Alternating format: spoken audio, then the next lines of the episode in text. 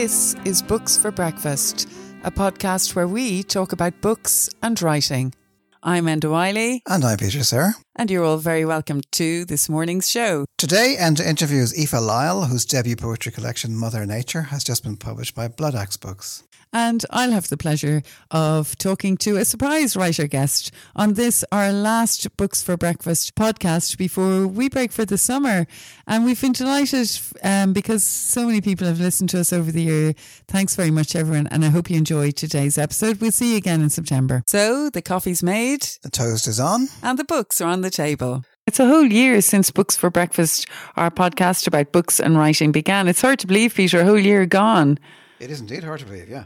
And we've we've talked and to and interviewed so many writers and poets. We've uh, discussed so many books. It's been a really exciting year, hasn't it?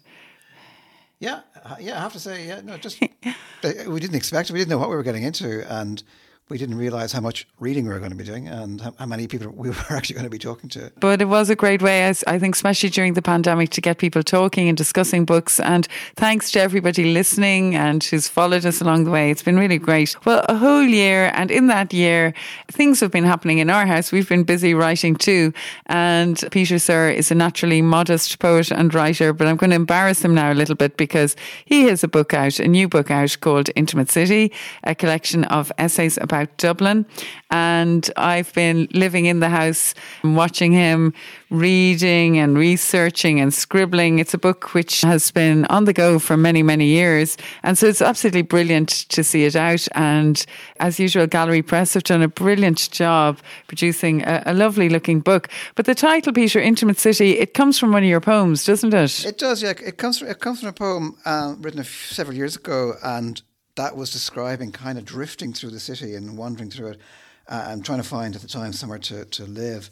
We drifted through the intimate city like dust, like light, settling briefly, silent but alert, looking for an opening. That was a, from a poem called called The Hunt. Yeah, we drifted like dust. Oh, I love that. I love that. And also, Peter, I have to say, I remember when I first met you in the mid 1990s, which seems like a lifetime ago. You took me on a date, and it wasn't a traditional date. You took me to the old city wall from Christchurch. You, you took me up Thomas Street. You told me about pigs that were roaming the city in medieval times times. You told me about children in cages on Thomas Street. You brought me up to St. Catherine's Church. You talked to me about Robert Emmet and how he'd been hanged just opposite the church there. And you really, I remember, brought the city alive for me. And I think that's exactly what this book does, which makes it so fascinating. I mean, you are a poet. You've published 11 poetry collections. You started off with a book called Marginal Zones. You've written, as I said, 11 collections right up to the recent Gravity Wave. The thing is, won the Michael Hartnett Award in 2011. Your selected poems appeared in 2004. You won the Patrick Kavanagh and O'Shaughnessy Awards. You're a member of Aosdána. You've done a lot of writing in terms of poetry, but this is different in your poetry, the city has always fascinated you, and now in prose, the city has fascinated you. But were you always, always hooked on the city of Dublin? Because I mean, you weren't you weren't born here. I wasn't born here. I think I've always been interested in cities. Um, full stop. I mean, I mean, all kinds of cities, ancient cities in particular. I was always fascinated, even as a kid growing up and looking at encyclopedias and reading about uh, you know old cities, cities of Mesopotamia, the very first cities. The whole notion of cities and walls and and communities kind of coming together to live together, and, and the rules and regulations that applied, you know, Greek cities, city states, all of that.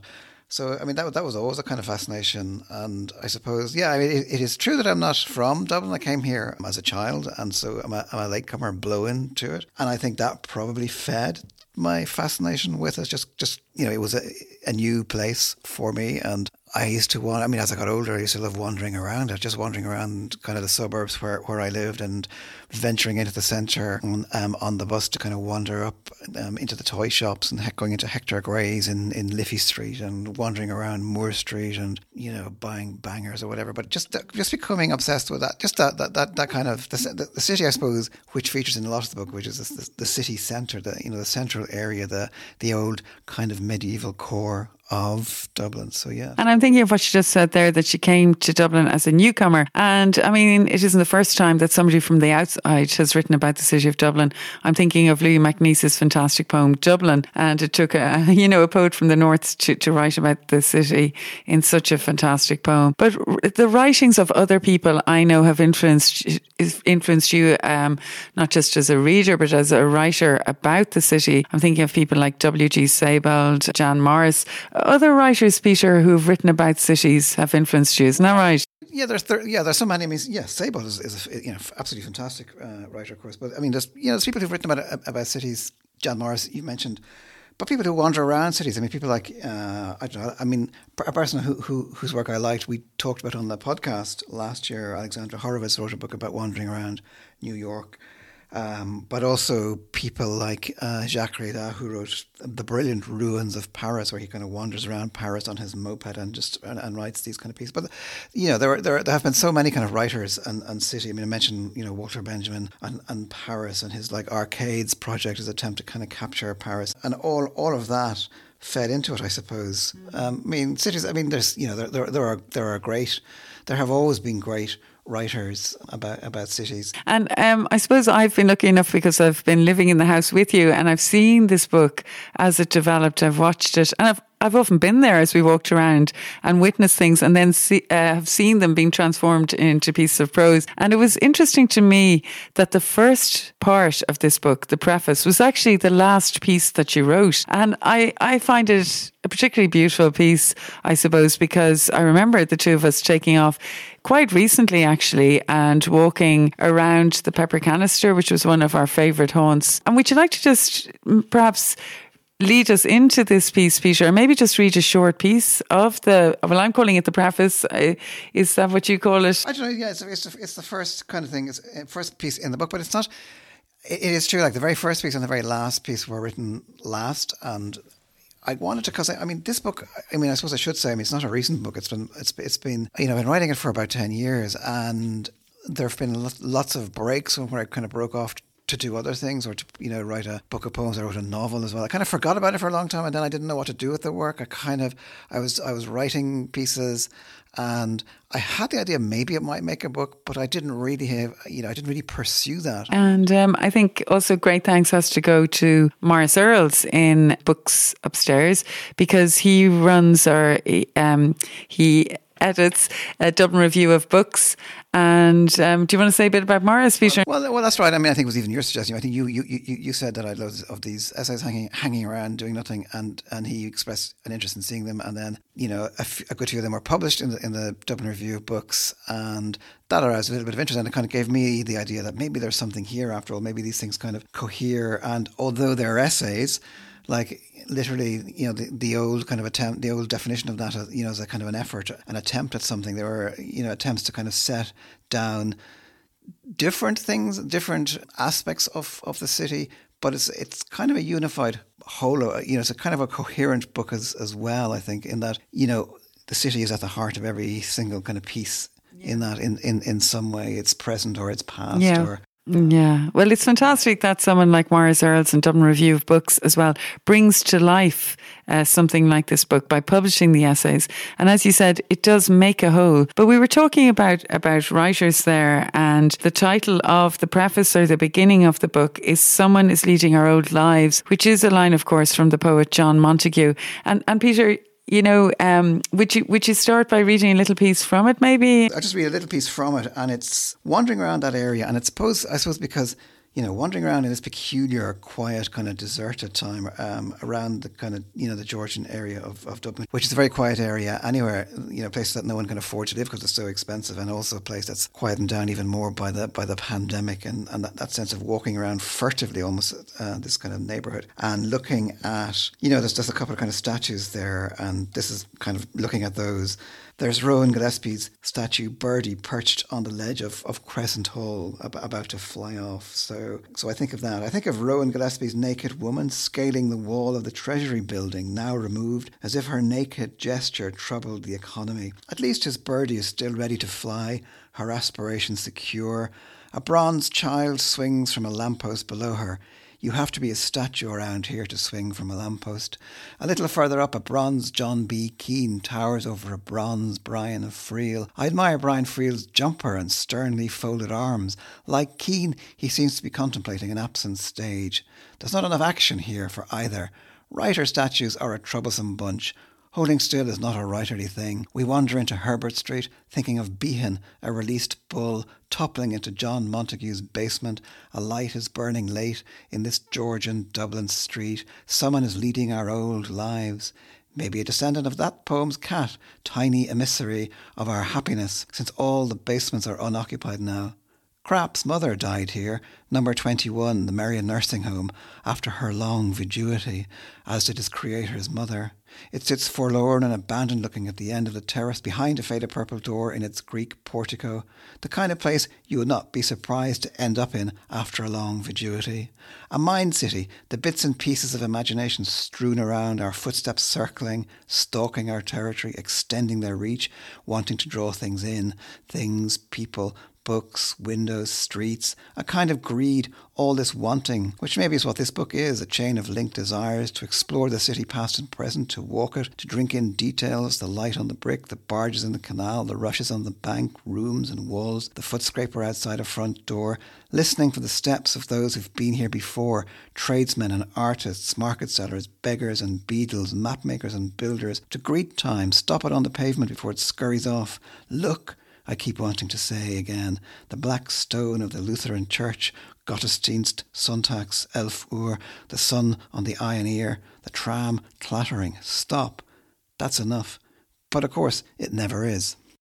Oh, Peter, well done. And also, I loved when you said a series of linked desires, the past and the present coming together. And you really have a great way of making the past feel present. And of course, it's not just about writers. I know uh, there were mentions of writers there, but um, I would like to mention one house that we pass often on our rambles around the city. Um, it's along by the canal and it's got a plaque stating that a certain writer lived there for seven winters of her life. And it's a writer that I really love. Would you like to talk a bit about that, Peter? Well, just that. I mean, I mean, because you know, the canal is part of our daily uh, route. I mean, we often walk from along along that stretch of the canal, say from um, before kind of Portobello right to the end to kind of Docklands, and of course you enter all kinds of literary territory there. You know.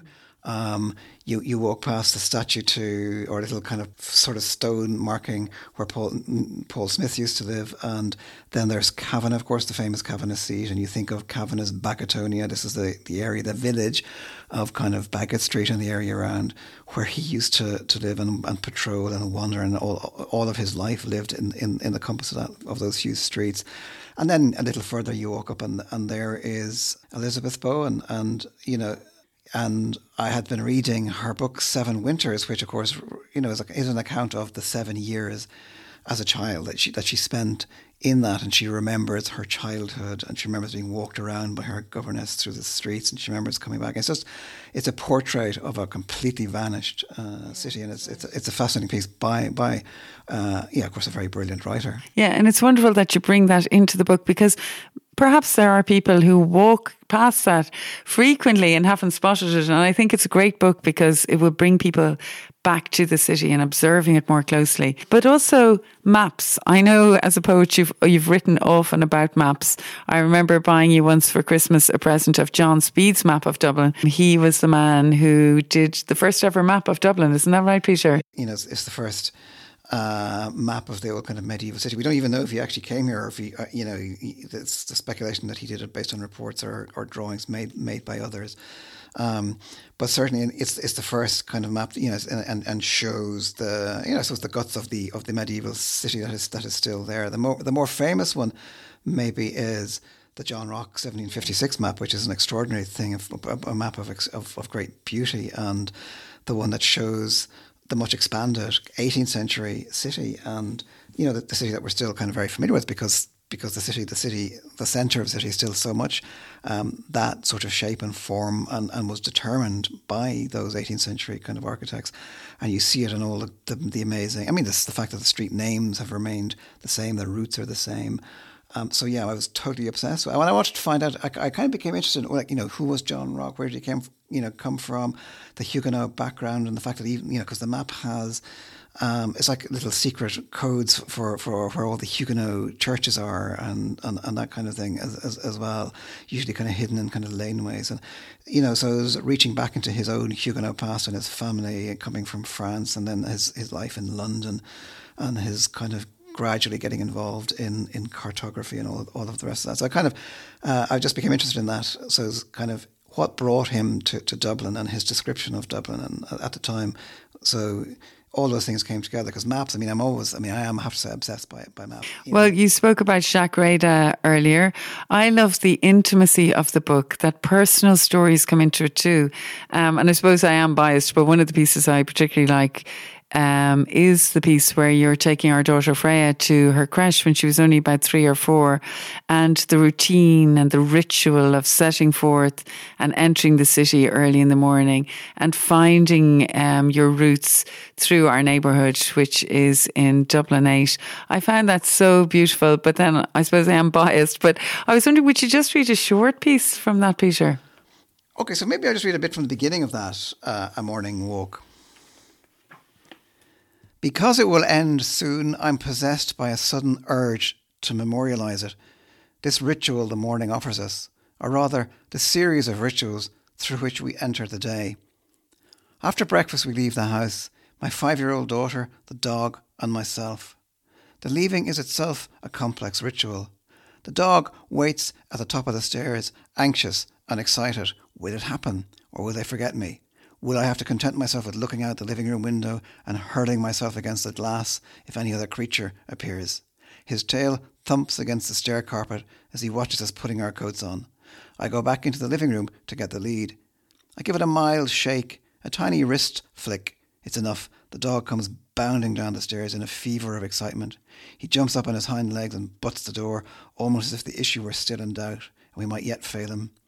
I'm tempted to clip the lead quickly onto his collar and get him out before he explodes, but that is my daughter's task, and I know better than to disturb any part of her ritual. It takes her a while to control the dog enough to get the lead on, but eventually it's accomplished and we can leave. She is the gate opener and the gate closer.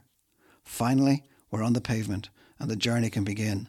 We set off, the three of us, three different but connected journeys. I hold my daughter's hand as she skips down the street. In my other, I hold the lead firmly as the dog wheels and lunges, imposing himself, warning off any creature foolish enough to break the circle of power he throws around himself.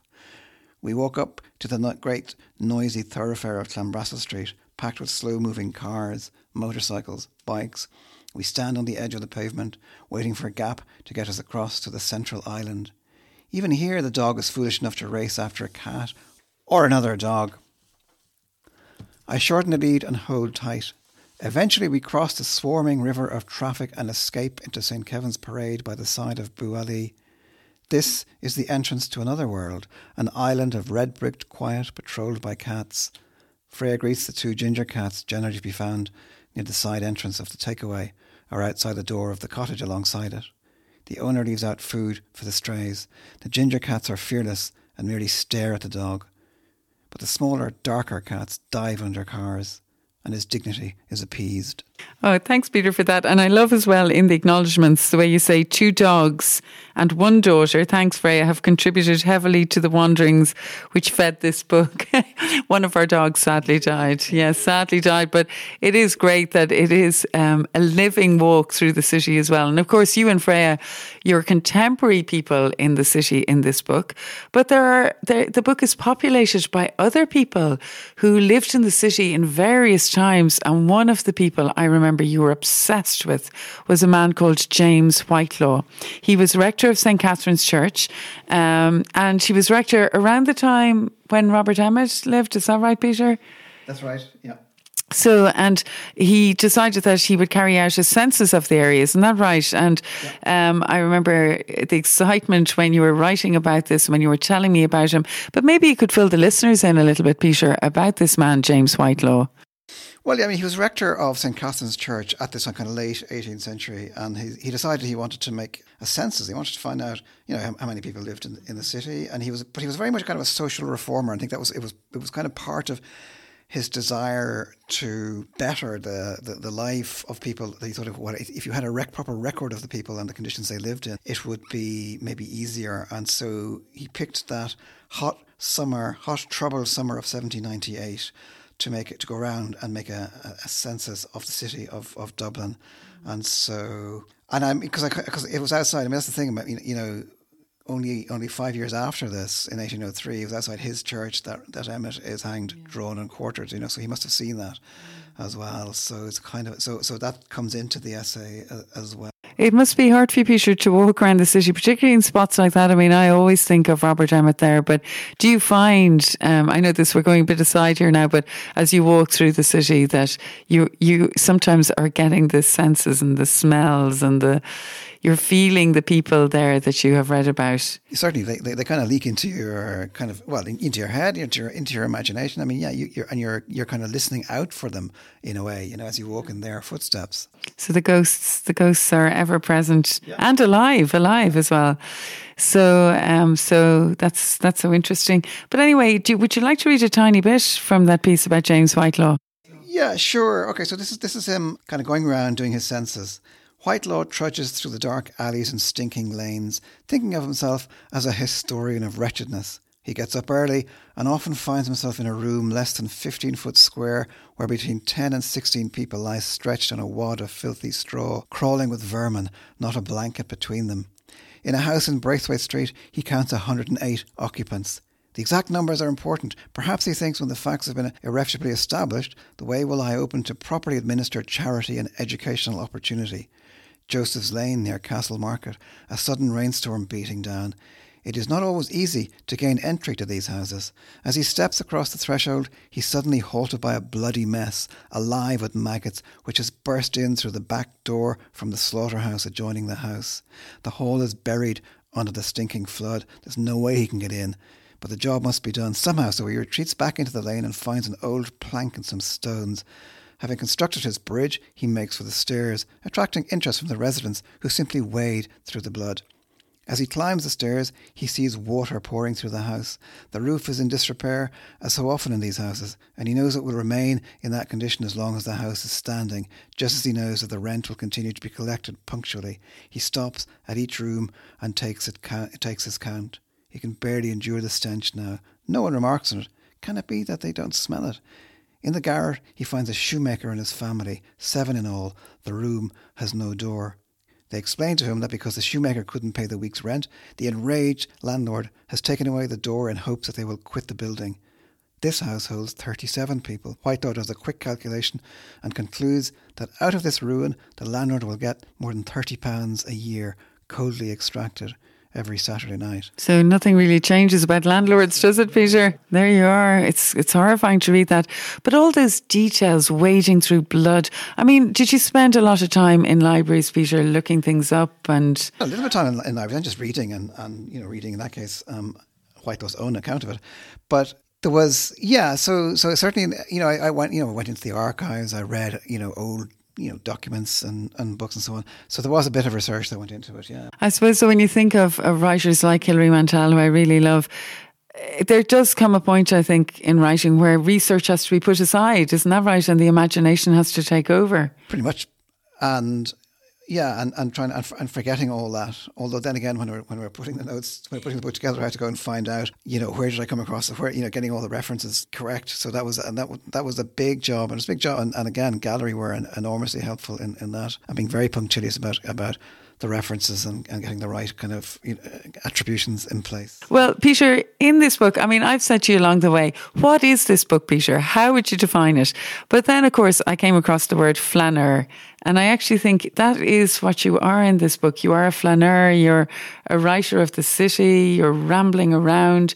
Would you like to talk a bit about that? And I know it didn't didn't that definition come from Walter Benjamin? Well, I suppose I mean I mean yeah I mean that that's that's a particular idea of of you know, um, people walking or poets and, and, and, writers walking around and looking at cities like like Paris and so on. But I mean, yeah, to an extent, I mean, in a sense of somebody kind of aimlessly wandering around and being inspired by that and looking and kind of listening and trying to attend to the city in that way, uh, imaginatively, that's that would certainly be part of it. And in a way, I'm a kind of you know, I'm kind of loose and in in discipline in in that way. Like it's not a very methodical book. Mm. You know, there are long chapters of you know kind of research heavy. There are also things that, have, that are a single sentence and or or like half a page impressions as well. So mm. so in that sense, it is it's a kind of fl- flaneuring. It's kind of like a mental flaneuring, maybe. Well, Peter, we could go on forever. so, but I think we have actually reached the end now. And many thanks for talking to us about your new book, Intimate City, a collection of essays about Dublin, published by Gallery Press. And as usual, details of this book can be found on www.booksforbreakfast.buzzsprout.com.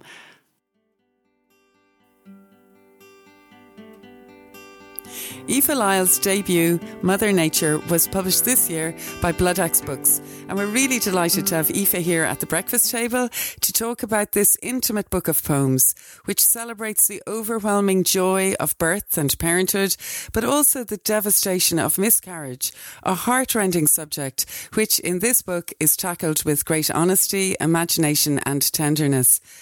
Aoife was born and raised in Dublin. She studied English at Trinity College Dublin and then went on to complete her MPhil in medieval literature at St John's University of Cambridge and she later received a PGDE in English at the University of Aberdeen. She was awarded an emerging Scottish writer residency by Cove Park in 2020 and she was twice shortlisted for the Hennessy New Irish Writing Awards in 2016 and 2018. Her poetry has been shortlisted in the Wells Festival of Literature Open Poetry Competition and the Jane Martin Poetry Prize. Her poetry has appeared in many literary magazines and Aoife has worked as a guest curator for the Scottish Poetry Library and for Butcher's Dog. Her reviews have appeared in publications such as PN Review and Poetry London and Aoife Lyall now lives in the Scottish Highlands with her family, which to me sounds very romantic and lovely. So Aoife, you are very, very welcome. So, uh, welcome to the breakfast table. Um, and we're going to start off with the first poem in the collection called Sounds of That Day after Norman MacCaig. And of course, I was then reminded of his own brilliant poem, Sounds of the Day, about a parting of two people. Um, he said, You left me beside the quietest fire in the world. I thought I was hurt in my pride only, forgetting that when you plunge your hand in freezing water, you feel a bangle of ice round your wrist, wrist before the whole hand goes numb. So, Aoife, the leaving in your poem is of a very different kind to Norman MacCaig. And maybe I was wondering, could you lead us into your poem and then read it for us? It would be lovely to hear it. Absolutely. It's, it's lovely to be here.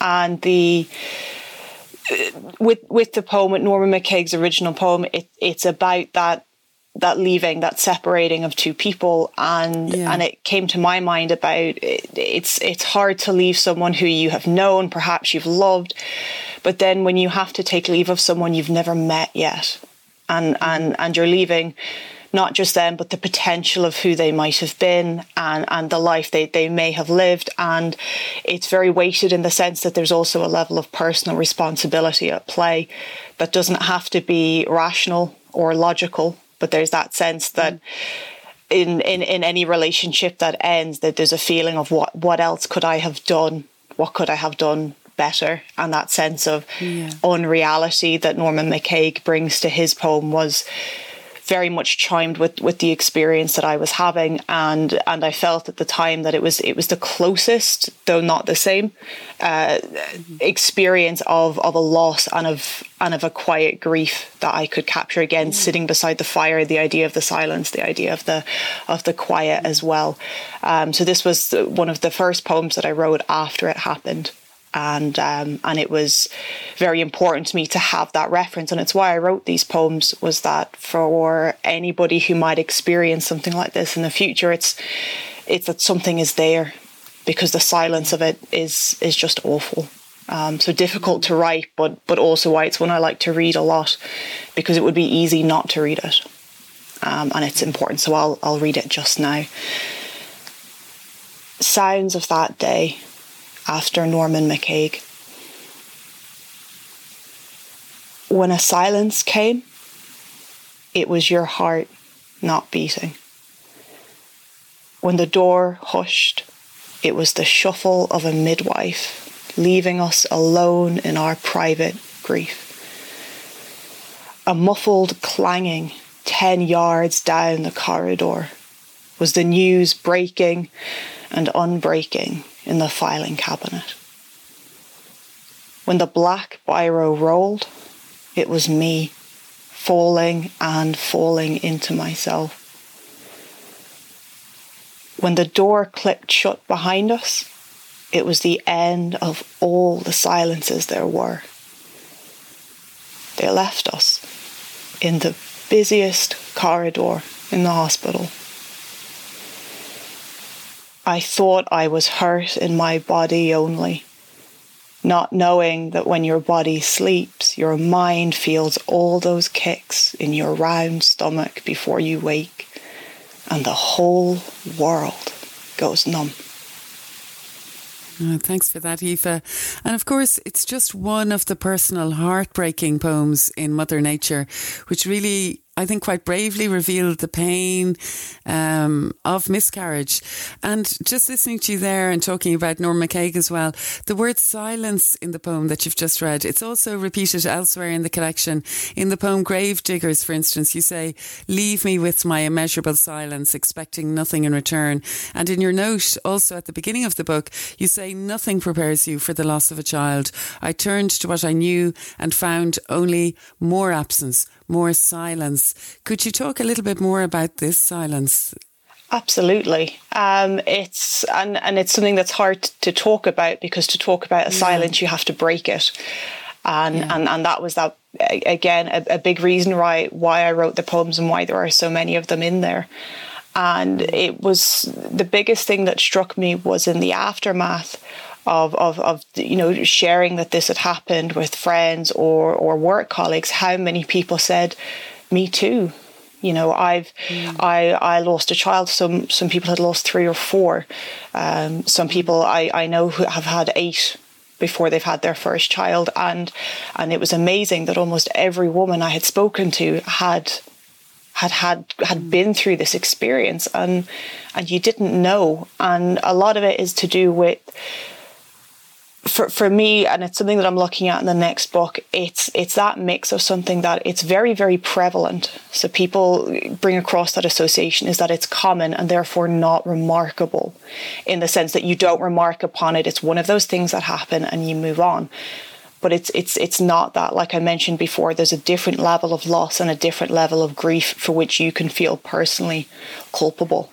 So you mm-hmm. you don't tell people. There's the idea as well is that you're telling them about something that didn't happen or that almost happened. And and again, something that I wrote at the at the start of the book is that it feels like or it can be made to feel like an indulgence to say, you know, why yeah. are you still upset about this? Or if uh, you you have a child afterwards, it's almost seen to to even things out, and that's we know from yeah, any relationship that a, a, new relationship doesn't change the old one, doesn't negate it. Yeah. Um, yeah, I thought that was really good in the introduction when you said it's something for, for which grief is indulgent and mourning is indecent. I thought that was that was very interesting. Um, but the subject um, of of miscarriage, obviously, it's it's deeply painful and it's present in memorable poems such as Month's Mind, Hospital Canteen, Haunted, all really fine poems. And the subject, it's of course vital, it's crucial, but also I thought they're really finely wrought poems. Your poem, Ubi Sunt, for instance, I think it succeeds through a series of kind of sustained questions. And it's fair to say that the trauma of the experience is made palpable, I thought anyway, as much by the emotional life of the poem as it is by the craft and the structure of it. Um, where are your heartbeats and your small breaths? Is this all there is? Is this all I get? And this kind of repetition that goes on throughout the poem. Did the craft of writing, Aoife, um, which is so apparent in these poems, did the craft help you through through the pain and help alleviate it in some way? I think, if not necessarily that it alleviated the pain, it, it gave it a shape that I could hang on to. and mm-hmm. it's it's a thing that we say that the reason that we're we can be scared of the dark or the shadows is because the things that exist in there are immeasurable you can't you can't mm-hmm. see the outlines so you don't know is it a big thing is it a small thing and mm-hmm. and being able to take these experiences and like you said pin them down until they were right it, mm-hmm. it, it let me put myself a step away and focus on the craft of it and not yeah not the full glare of the experience.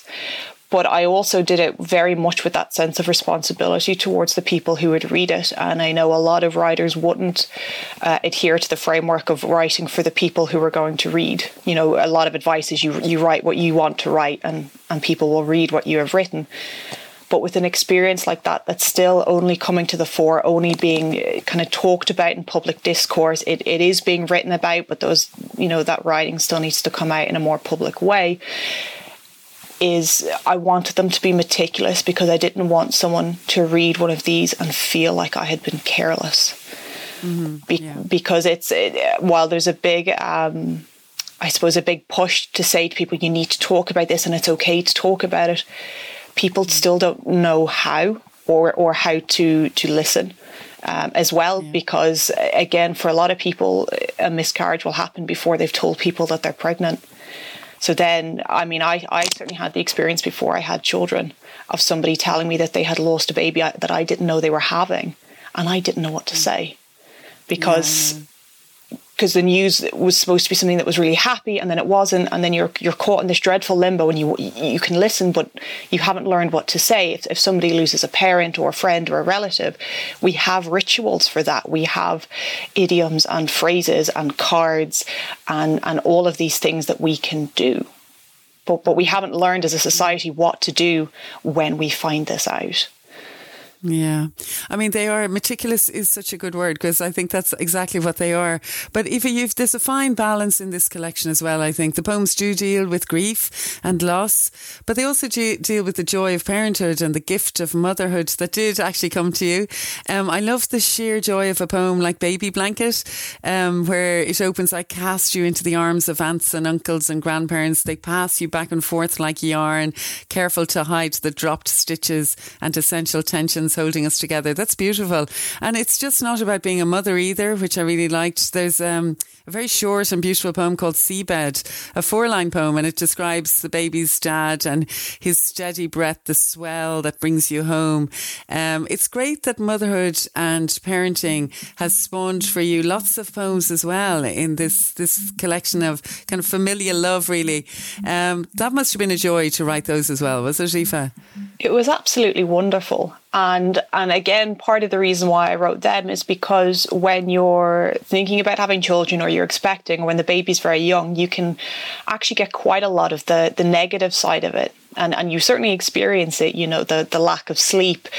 And um, you know there's a lot of pain involved that you don't know about. There's a lot of uh, bodily changes that nobody tells you about until really really late on. Um, kind of the if you knew you'd never do it which you know i hope they don't use the same logic with pilots uh, or, or doctors. Like we won't tell you what happens just in case um, but it but it's there are those little tiny little moments that are just gorgeous and and you don't just want to send them in a text because you're going you're you're not going to get the feeling of it. And I'm someone who likes to write letters. I'm someone who likes to take pictures and videos and things. But what I liked of being able to put them into poems was that I was able to capture not just the light or the shadow, but that whole that whole feeling that, that I couldn't record otherwise. You know, at two in the morning when the baby's asleep, and you're just thinking, this is so nice. But you know, you're not going to take a picture of that. You're not going to send a message to someone and say, "I'm sitting here at two in the morning. It's lovely." But also because it's sometimes you, you sometimes you almost don't want to share those things because it looks like you're showing off or or you're you're kind of purposely not mentioning all those other things. Um, so it was nice, even you know, for example, one of the poems, the called Silt, which is about the dirt between the baby's fingers. I wrote that after my son was born, uh, who's my who's my second, um, because I'd forgotten that it had happened with my daughter. So I suddenly went, oh, I forgot, I've forgotten about this little bit. And I went, right, I want to make a memory of that, and I want to put it down, and I want to think about it. And when they're, you know, they're six, ten, and and they're, you know, 2,000 miles away or they're in Australia, I'm, I'm going to come back and remember this little stage that only lasted a few weeks and it's, and it's there and it's, and it's lovely because it's, it, you can lose the joy in, in, in the grand scheme of the day in the same way that you feel like you need to hide the grief in the grand scheme of the joy. So it was nice for me to be able to yeah. acknowledge both. Yeah, the delicacy of those moments. Well, we started off, Aoife, talking about Norman MacCaig's poem and how it inspired you to write the first poem of your book. You live in the Scottish Highlands, and Scotland has produced so many brilliant poets Hugh MacDiarmid, W.S. Graham, Edwin Morgan, Jackie Kay, Kathleen Jamie. Have these great poets inspired you um, at all in your writing? I mean, coming from Ireland, and then you're suddenly in this this other world, which is equally as rich in literature. It must be a great place to live and write in it's it's absolutely fantastic. And and particularly where I live I'm I'm 5 miles away from Loch Ness. So I can I can go down to the bottom of my road and if I turn left I'm in Loch Ness. If I turn right I go to the shops. Uh, so sometimes I, I, I sneakily turn left first uh, and I just say there's yeah. a queue and yeah. and it's and it's fantastic because living here in particular you're very built into the landscape it's not being flattened out for you. you you have to make do with the hills and the trees and the mountains out the window and there's a sense of of space um, that is that is that is wonderful and it's it's unhurried as well because if I want to mm-hmm. nip to Edinburgh well, that, that's a three and a half hour journey. Um, or to. Aberdeen is two hours. So you, you learn to take these chunks of time and, and to take them for yourself as well. And mm with, with all those those great poets that you mentioned as well, it's it's that you're getting that chance to be part of something that you know is already there and it's fantastically welcoming as as well. mm And I very much feel that I get to be part of the Irish um, scene of what's going on at the moment as well as the Scottish one. So I feel quite lucky in, yeah, in, in that right. I get to do that and get to see uh, new new poets coming up all the time as well. Because mm. Uh, so am I, and it's nice. It's nice yeah. to be growing up with this body of, of of women as well who are writing and the diversity of what they're writing about. Because a lot of I know at the moment there can be a lot of talk about do women always have to write about the things that are painful to them? And and that that is a big conversation and it's worth happening. But i also like that there is a a platform to say this is the thing i want to write about now. And, when you see other women doing it and they're talking about it they're having these conversations and they turn around and go are you, are you coming in as well? Like there's a space for you if you want to take it and that's fantastically empowering because then you turn around when you get the chance and go, there's a space for you as well. Would you like to join us? Uh, which is great mm. because again in school you can study all these fantastic poets but then you start to find out that some of them are are still around and you can talk mm-hmm. to them and you can meet them or you can write them letters and ask them questions and it's it's fantastic to to be looking at it from both sides of the water in that sense and there's that there's a lovely um, there's a lovely friendship that you get between uh, Irish poets and Scottish poets, uh, which I even when I was yeah. in school with, if we met people from a Scottish school, we kind of went, "Will we just be friends?" They kind of went, "Yeah, we'll just be friends." Yeah, um, that's great. So it's lovely in that sense as well. Yeah. But talking about um, famous poets, there is um, a famous Irish poet also mentioned in the book, um, Mr. Heaney. Mm-hmm. Um, so while the others are away, obviously um, you're referring, or you're being partly inspired by his wonderful poem. Um, you're sitting in the sitting room on the floor with your young child peeling potatoes. It's a beautiful poem, Aoife. And I was wondering, could we end this section of the conversation by you reading it and maybe leading us into it? Yeah, absolutely. And um, it's it's kind of like what you were saying before about finding those small joys and, and small moments. And there are days when it's when it's hard and it's and it's you and the baby and it feels like you're the only ones in the world, and that can be a hard mm. thing. Um, but when I wrote this poem, it was one of those days when it was just lovely, and we just existed in our own time and space. And there was, it was, it was bright, and it was windy. It wasn't too cold. It wasn't too warm, and we were just, we were very relaxed in ourselves. And it, it was that sense of, um, it was my son, and he was just starting to sit up and and that's what I would do uh, when the others had gone off. I would sit and I would prep the dinner on on the floor uh, while mm. while he was playing, and uh, that mm. that's where I got the idea for this. And of course, with Heaney, you know the the legacy that he has is not just that his poems are are beautiful in their sound, but it's it's the small things that he captures that you would think nobody would notice and that's what I like the, the small moments. And he makes them very beautiful. Um, so this is while the others were away. Okay. While the others are away after Seamus Heaney. Him at work her at school. I sit with you on the sitting room floor and peel potatoes Surrounded by cushions, you watch the knife slice through each Maris Piper. Your hands reaching, grasping, dropping, one by one, the potatoes halved and heaped between us like playthings. Delighting in the spectacle of the stop and splash, the satisfied thump and thud of the filling pot. Job done, you touch your fingers to my lips I kiss your hands, and they taste of starch and home. Oh, thanks so much, Aoife. So that was Aoife Lyall um, reading from and talking to me about Mother Nature, her new and debut collection of poetry published by Bloodaxe. Um, so do go out and buy it. It's such a great book. I've been really enjoying it. But even now, it's time for the Toaster Challenge, where you get to talk about a book that you really love for three minutes. We won't put any pressure on you. Um, Peter's there getting the bread ready. He's going to put it down into the toaster. So I'll count you in, Aoife. One, two, three, and off you go. Okay, so the book that I have chosen is Sara Baume's uh, A Line Made by Walking. So the story in itself is a straightforward one. So Frankie is 25, turning 26, uh, and she isn't quite sure what to do with herself. But after reading it, uh, it back in 2018, I sent Sarah a card and it was a card that made it all the way to, as she called it, uh, the rusty biscuit tin she uses as a letterbox. And I told her, I didn't know that we were allowed to write like this. It's a concentric structure of a line made by walking that makes it magnificent.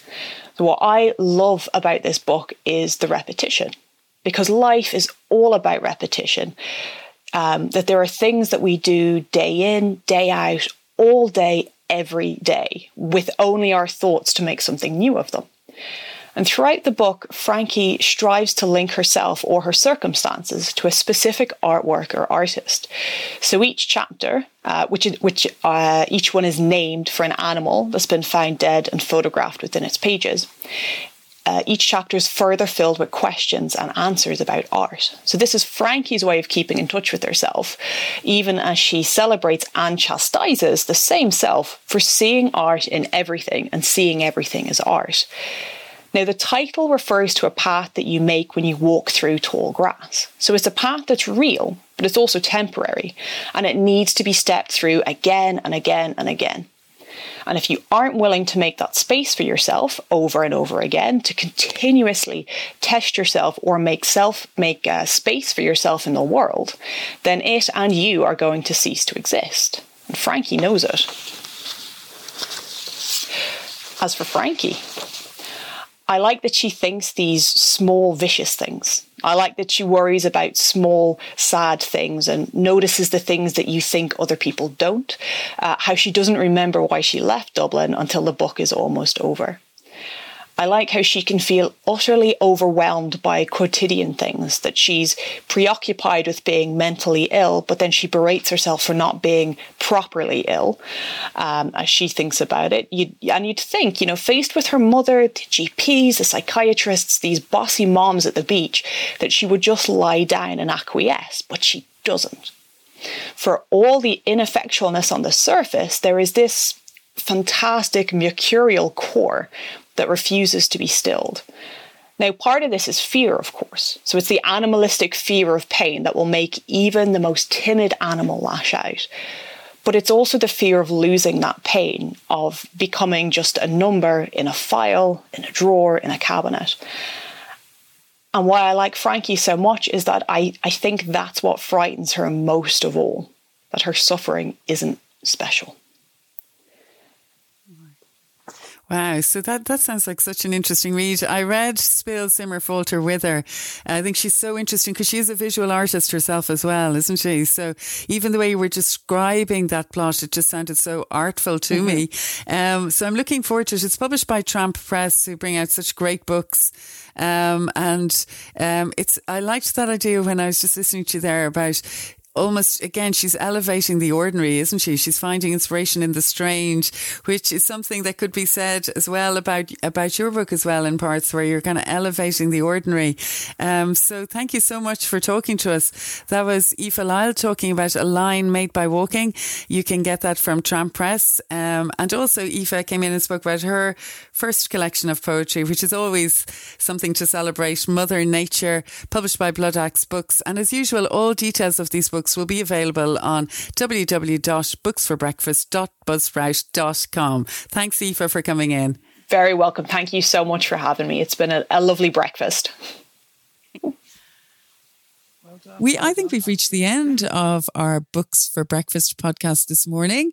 I'm definitely rushing off to have more coffee. And I'm Enda Wyley and I have Peter Sirr here with me. And Peter, would you like to tell everyone about the details of the podcast if they'd like to listen again? Well, you can subscribe at all the usual sources, Google and Apple and so on. And if you want to check out the notes that go along with this podcast, you can go to booksforbreakfast.buzzsprout.com. And yeah, so. So goodbye, everybody. Goodbye.